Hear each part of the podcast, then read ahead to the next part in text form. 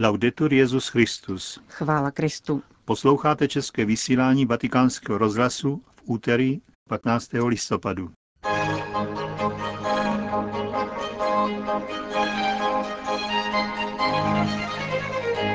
Pákistánský ministr pro náboženské záležitosti na návštěvě Itálie. V tibetské katolické farnosti Mang Kang byly nalezeny unikátní neporušené svazky písma ze 30. let. A Václava Benešová vám v dnešním pokračování svého cyklu přiblíží činnost spolku poutníků moravských diecézí, který organizoval pouti do svaté země v první polovině 20. století. Od mikrofonu vás zdraví Johana Bromková a Josef Koláček.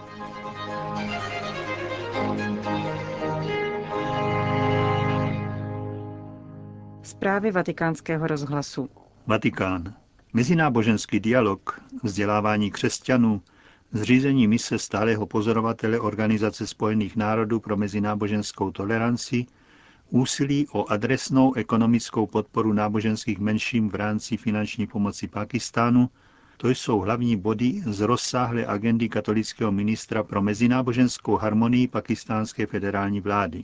Akram Žil přijel do Itálie jako účastník několika konferencí a seminářů. Zítra jej přijme svatý otec při pravidelné středeční generální audienci. Advokát Žil poskytl rozhovor agentuře Fides. Zdůraznil v něm, že v otázce náboženských menšin lze v Pákistánu zaznamenat jisté zlepšení. Nynější demokratická vláda zavedla pětiprocentní kvótu zaměstnanců z minoritních náboženství ve státní správě a ustavila parlamentní zástupce menšinových vyznání. Jeho úřad usiluje také o zřízení zvláštní komise pro náboženské minority v sídle OSN a opětovné pozvání zvláštního pozorovatele této instituce pro mezináboženskou toleranci do Pákistánu. Akram Žil se dotkl také ožehavého tématu zákona o rouhání. Po atentátech na Šabáze Bátýho a Salmana Tasíra nelze hovořit o revizi tohoto zákona, avšak lze motivovat politické strany, aby nedocházelo k jeho zneužívání. Od zavedení zákona v roce 1986 jim bylo postiženo více muslimů než křesťanů či hinduistů, zdůraznil minister Jill. A proto je i v zájmu islámských politiků dospět k takové kultuře ve společnosti, která by umožnila změnu kontroverzního právního nařízení schváleného diktátorem Zia ul Hakem. Vatikán. Ve Vatikánu se připravuje rozsáhlá výstava Autony Gaudího. Expozice věnovaná tomuto španělskému architektovi a jeho mistrovskému dílu barcelonské bazilice Sagrada Familia bude zahájena v křídle Karla Velikého 24. listopadu a potrvá do poloviny ledna. Doprovázet ji budou dvě vědecké konference. První z nich o sakrální architektuře 100 let po Gaudím organizuje Papežská rada pro kulturu. Druhou bude hostit španělská ambasáda a bude věnována Katalánsku v době Gaudího. Římská výstava se připravuje ve spolupráci s Barcelonským muzeem. Do Vatikánu byly přivezeny originální modely Sagrada Familia, plány a dokonce i architektem navržené liturgické předměty. Velký prostor je věnován architektově duchovní inspirací. Chybět nebude ani technická sekce, která ukáže rozdíly mezi stavební praxí v době Gaudího a dnes. Dilí. Praktikování vlastní víry, její hlásání a předávání jiným je základním právem každého člověka, připomněl kardinál Jean-Louis Touran, Předseda Papežské rady pro mezináboženský dialog pobývá na desetidenní návštěvě Indie. V plánu má setkání s představiteli hlavních náboženství v řadě indických regionů. Jedním z cílů jeho cesty je připomínat právo indických křesťanů na plnou svobodu. Jak uvedl, hlásání víry není ještě proselitismem. Nikoho nenutíme ke konverzi, zdůraznil kardinál Torán během jednoho z mezináboženských setkání. Nejlepším svědectvím o dobrých intencích církve je její vzdělávací činnost, které využívají tisíce nekřesťanů. Nikdo z našich absolventů si nestěžuje na proselitismus, zdůraznil francouzský kardinál. Tibet. Podle zprávy agentury Fides byly v jediné tibetské katolické farnosti Mang Kang nalezeny neporušené svazky písma, a vyprávění o paně Marii ze 30. let. Podle odborníků jsou to jediné katolické texty v tibetštině, které se zachovaly v tak výborném stavu. Věřící ve farnosti nyní usilují o jejich obnovené vydání. Farnost v Mangkang vznikla v roce 1855 po příchodu francouzských misionářů. Až do roku 1959 zde působilo postupně 17 misionářů, z nichž sedm bylo umučeno společně s 11 tamními lajky. Farnost byla znovu obnovena 24. prosince 1988 a sestává z tibetského faráře, dvou starých řeholnic, dvou novicek a 740 věřících lajků. Dějiny tibetského katolicismu jsou více než 700 leté.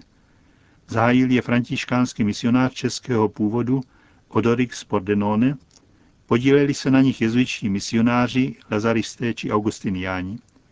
V roce 1920 žilo v Tibetu a tibetských a čínských provinciích téměř 4 000 katolíků, dokud po čínské anexi Tibetu roku 1950 zemi nezasáhla kulturní revoluce. Konec zpráv.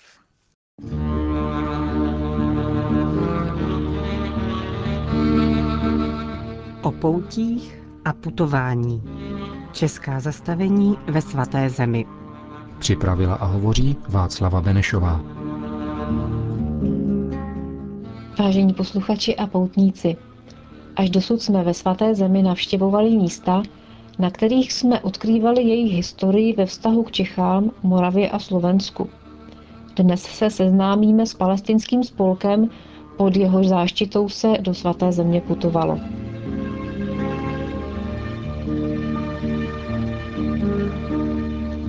Na přelomu srpna a září roku 1905 se konala první moravská pouť do svaté země, které se zúčastnilo přes 500 poutníků, z toho 150 kněží. Tuto náročnou pouť organizoval plukovník Jindřich Himmel z Brna a jednalo se o pouť velmi úspěšnou, protože měla mimo jiné podporu episkopátu. V té době se Evropa snažila získat důležité pozemky a budovy ve svaté zemi, aby zde kněží a řeholníci mohli sloužit a přebývat ve vlastním, nebo zde mohla být zajištěna péče o poutníky prostřednictvím nově vznikajících hospiců. A tak jsou zakládány různé poutní palestinské spolky, německý, francouzský, rakouský a další. Touto myšlenkou byla příznivě ovlivněna i skupinka moravských kněží v čele s Antonínem Bartošem. A protože úspěch pouti z roku 1905 byl takový, že se plánovala za pět let, tedy v roce 1910, pouť další, bylo potřeba ji řádně připravit. A tak byl 2. dubna roku 1909 založen spolek poutníků diecézí moravských do svaté země, který byl rovněž znám pod zkráceným a svým pozdějším názvem z roku 1932 jako palestinský spolek. Spolek byl nepolitický, církevně schválený, měl sídlo v Brně a oblast jeho činnosti zahrnovala celou tehdejší Československou republiku. Jeho účelem bylo združovat poutníky, zvláště poutníky do svaté země, a pořádat poutě kamkoliv, ale hlavně do svaté země. Rovněž se snažil udržovat vztah s poutníky a šířit zájem o posvátná místa, zvláště ve svaté zemi. Organizoval přednášky, vydával brožury, různé spisy, knihy a dokonce i vlastní spolkový časopis Poutník Jeruzalemský. Snažil se podporovat vědecké bádání a studium o posvátných místech, zvláště ve svaté zemi. Podporoval katolické zájmy a ústavy na posvátných místech, zvláště ve svaté zemi, zejména ty, které byly založeny z Československé republiky nebo jí byly vydržovány. Spolek měl svůj výbor, který stanovoval, jaké pouti a kam budou pořádány. Jeho snahou bylo lidovými poutěmi umožnit i méně zámožným lidem návštěvu posvátných míst, zvláště pak ve svaté zemi. Spolkový výbor tvořilo 15 členů volených na tři roky v čele s předsedou, místopředsedou, dvěma jednateli, pokladníkem a hospodářem.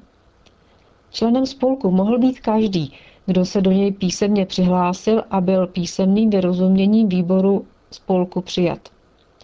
Členové byli řádní, tedy ti, kteří vykonali pouť do svaté země a platili členské příspěvky. Členové přispívající pouze platili členské příspěvky, ale do svaté země z různých důvodů nemohli cestovat. Ti, kteří vykonali zásluhy pro spolek, byli jmenováni čestnými členy. Tuto výsadu měli převážně někteří kněží, biskupové a mecenáši. Každý člen měl žít bezúhonným životem podle katolické víry a podporovat účely spolku. Spolek měl rovněž své protektory, kterými byly biskupové moravské a brněnské diecéze. Ti se mohli účastnit jednání valné hromady. Výročním dnem byl svátek Pany Marie Bolestné. V tento den měli kněží pamatovat ve mši svaté a všichni členové spolku potom v modlitbě na všechny živé i zemřelé poutníky. Doporučením bylo, aby členové v tento den konali nejen zvláštní modlitby, ale také dobré skutky pro posvátná místa, zvláště pak pro svatou zemi a prospěch spolku. Pořadatel poutí do svaté země a významný představitel palestinského spolku Monsignor Antonín Bartoš přivážel z každé pouti počínaje rokem 1926 kříže z oliv z Gecemanské zahrady a se souhlasem biskupů je dal umístit na vhodná místa v naší vlasti. První kříž byl zasazen do misijního kříže na průčelí kapucínského kostela v Brně. Další kříže byly věnovány svatému hostínu a byly umístěny na zastaveních křížové cesty. Na prvním z nich je navíc pamětní tabulka. Další kříž byl našimi poutníky dokonce věnován svatému otci Piu XI. při audienci v srpnu 1933. Další byl umístěn v presbytáři na Vranově, jiný potom byl zasazen do mahagonového dřeva a umístěn v kostele svatého Jiří v Praze na Hradčanech.